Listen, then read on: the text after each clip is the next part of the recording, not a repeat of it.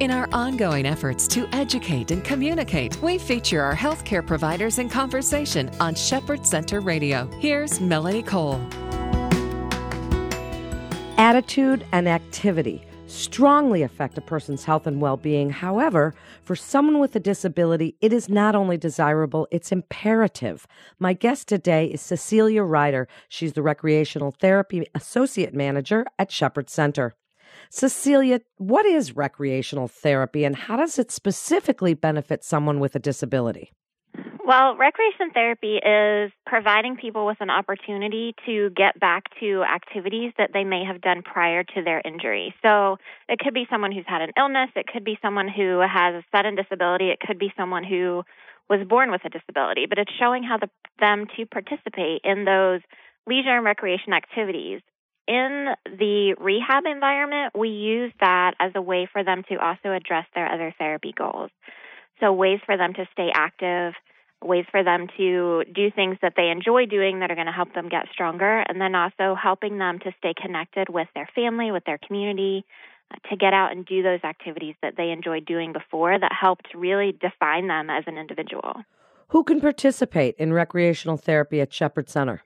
All of our patients actually get a referral to a recreation therapist. So anyone across the continuum from the minute they're admitted all the way through like outpatient, even community members can come back and participate in our community activities. And what kind of activities are we talking about today? What are available for people with disabilities through Shepherd? Well, for inpatients, it starts with just leisure counseling. Like you said, what activities are available to you? What did you like to do before? What can you continue doing? and then introducing them to the different adapted equipment, the different resources in their community where they can do those activities. For our outpatients, for our community members that come back and participate in activities, it really is a lot of different health and wellness and sports and outdoor types of activities. So just as an example, coming up in April, we have a bird watching retreat, and they're actually going to go overnight to a state park here in Georgia, and it's for community members. It's not patients from the hospital, it's not necessarily even former Shepherd patients. It's just anyone in the community that's interested in bird watching and feels like they need some kind of adaptation or accommodation to do that. So they're doing that for an overnight trip in April. In May, we have Adventure Skills Workshop where we literally take all of our equipment and all of our staff and we go to a camp that's on a lake in Alabama. We go for three days and we participate in everything from like poolside activities, whether it's swimming, whether it's inner tube water polo. We also do scuba in the pool because the visibility is great. We have lakeside activities, which could be jet skiing, water skiing, tubing, canoe kayak, and then we have all sorts of other just type of really, I guess, adventure based is what people would call them, like target shooting, skeet shooting, climbing. Um, there's a confidence course, like a ropes course for people. We also do different sports throughout the weekend. So, basketball, tennis, wheelchair rugby, those types of activities. But the idea is to give people an example of the equipment that they would need or how they could modify whatever they're doing so that they can still participate in the activity despite any type of mobility issue that they might be having. How cool is that? Uh, those sound like wonderful programs. So, along those lines, attitude and activity, as I said in the intro, really can affect a person's health and mental well being. Tell us how Absolutely. what you've seen as far as self esteem and mental health of people with disabilities that participate in these kinds of activities. Well, in the research that we've done as far as inpatients, when patients participate in more recreation therapy during their rehab, they're actually better adjusted when they go home. And by that, I mean that they're more likely to return to work and school because they've actually been out in the community. They've seen how things are accessible. They've seen how they can problem solve through things. They know how to access their community transportation. So it removes a lot of those fears and anxieties that might go into that. And then also, they've had the experience to build their confidence. So they know that when they go home that they are able to participate in a sports activity. They are able to continue volunteering at their child's school because they know exactly how to take care of themselves. They know how to navigate the community with whatever mobility mobility device that they're using.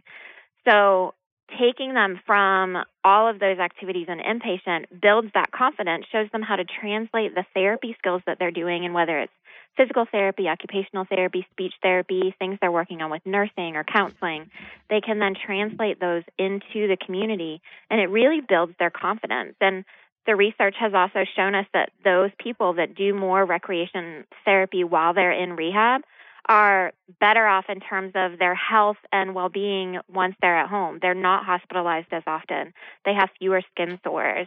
And whether that's related to they're actually able to stay active or whether that's related to they just learned the things they needed to do to translate therapy skills to their home environment, we're not sure of what that connection is.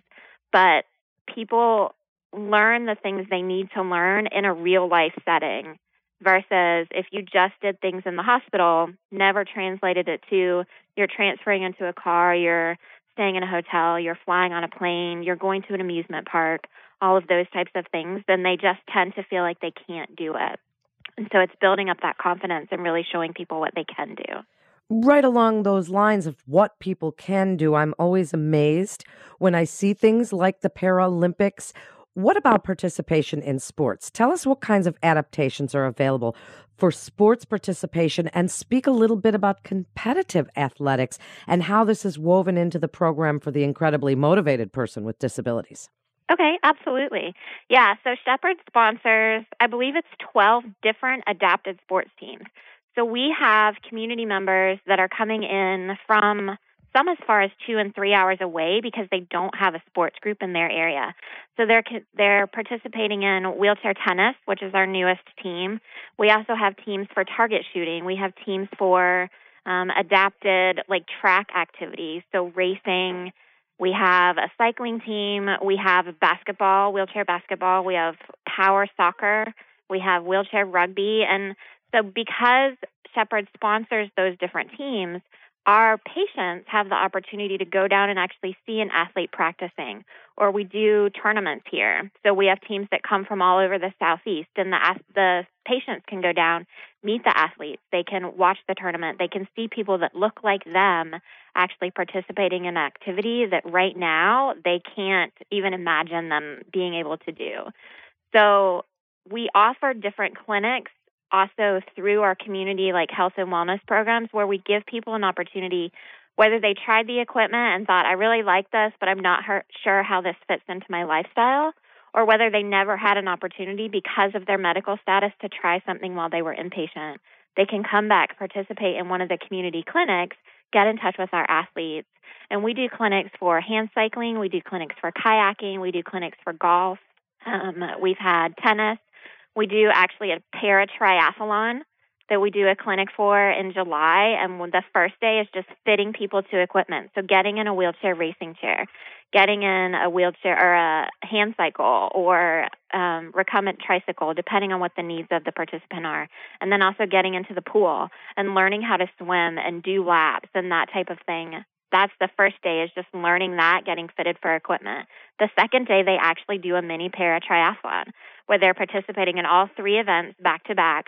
And we have athletes that come out from our different teams. We partner with the Atlanta Tri Club, and they have athletes that are routinely participating in triathlons um, at that Paralymp- Paralympic level, and they're able to come out and show people actually what they can do. So it's getting people tied in even from the inpatient side.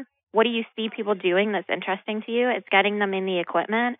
And then we offer the community health and wellness events to allow people to try things and then also, you know, it's tying them into their local community. So if you're not from here, but let's say you're from Charlotte, you know, being able to connect them with the wheelchair rugby team that plays in the Charlotte area so that when they go home, they can start even just practicing recreationally with that team and build themselves up if it's something they really wanted to get into competitively. Is the equipment just unbelievable? The things that are available now when you spoke about wheelchair races and tennis, and eh, how are the patients adapting to all of this technology and using it to compete in these sports? Does it take a big learning curve to learn to use this type of equipment? It's actually phenomenal the advances that we've had in technology. Like when we look back 20 years at what sports equipment looked like, and then we look now at what that same sports equipment would look like, it's insane to look at how much lighter the equipment is because of the material that it's made out of, how much more streamlined things are, because people are taking their knowledge for other types of activities. So whether it's skydiving or whether it's, you know, um, water sports, and they're looking at the aerodynamics of different things, and they can then adapt wheelchair type sports and equipment to that type of technology. So for our patients to get into like an all court chair, which they might use for tennis or they might use for basketball. That type of equipment has a different camber on the wheels. It's got, it turns faster, you know, it moves more fluid with their body movements. So it's actually easier sometimes for people to learn. Some sports, like wheelchair racing, the equipment is a little bit cumbersome and it's awkward. So some people get in the equipment and they're like, this sport is not going to be for me. And other people get in the equipment and they push it a little bit and they think, maybe I can try this. I really liked running before. I really liked competing in track events before. Let me just give this a shot and work a little harder. And then they get accustomed to the equipment.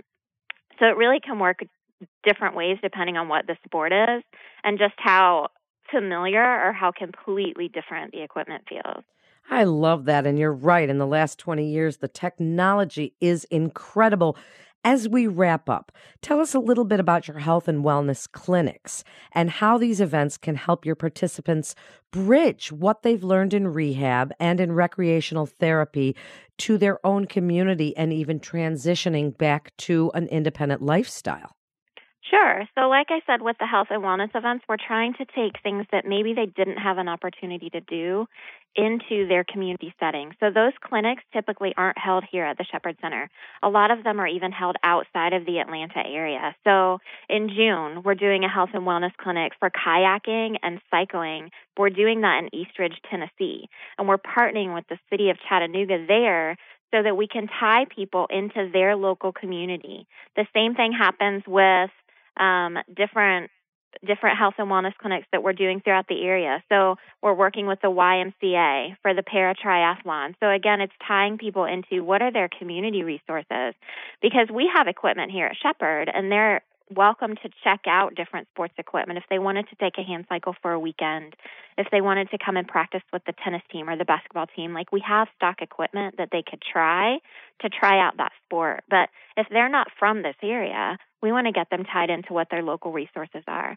So sometimes people are driving for a couple of hours to come and participate in the cl- clinic, find out that they like the equipment, and then we're giving them the resources you know, partnering with the Kelly Brush Foundation so that they can then go and possibly get a grant to get a piece of equipment for themselves where they're not having to travel any type of distance to get it. They've got it right there at home. We're tying them into what those local resources are so that they can go out and use, you know, their local parks department in Tennessee so that they can go hand cycling or they know where the accessible kayaking set-in is um, and really getting them back, you know, away from like you can only do these activities at Shepherd to you can do these in your community. Here's how you get tied into the equipment. Here's how you get tied into those community resources. Do you have any last bit of information or advice that you'd like people to know about recreational therapy and the importance for people with disabilities to participate in these things so that they can feel a part of the community and independent?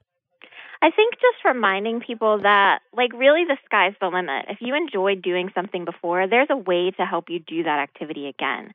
And if there's something that you enjoyed doing before that you really don't want to do because it's doing it differently, then there's something that's going to give you that same benefit. So keeping an open mind, you know, and exploring those opportunities and just knowing that there are people there that have done it it's not reinventing the wheel. And if there's something you're interested in, there's a resource or there's someone that we can tap into that's going to help you get back into that activity.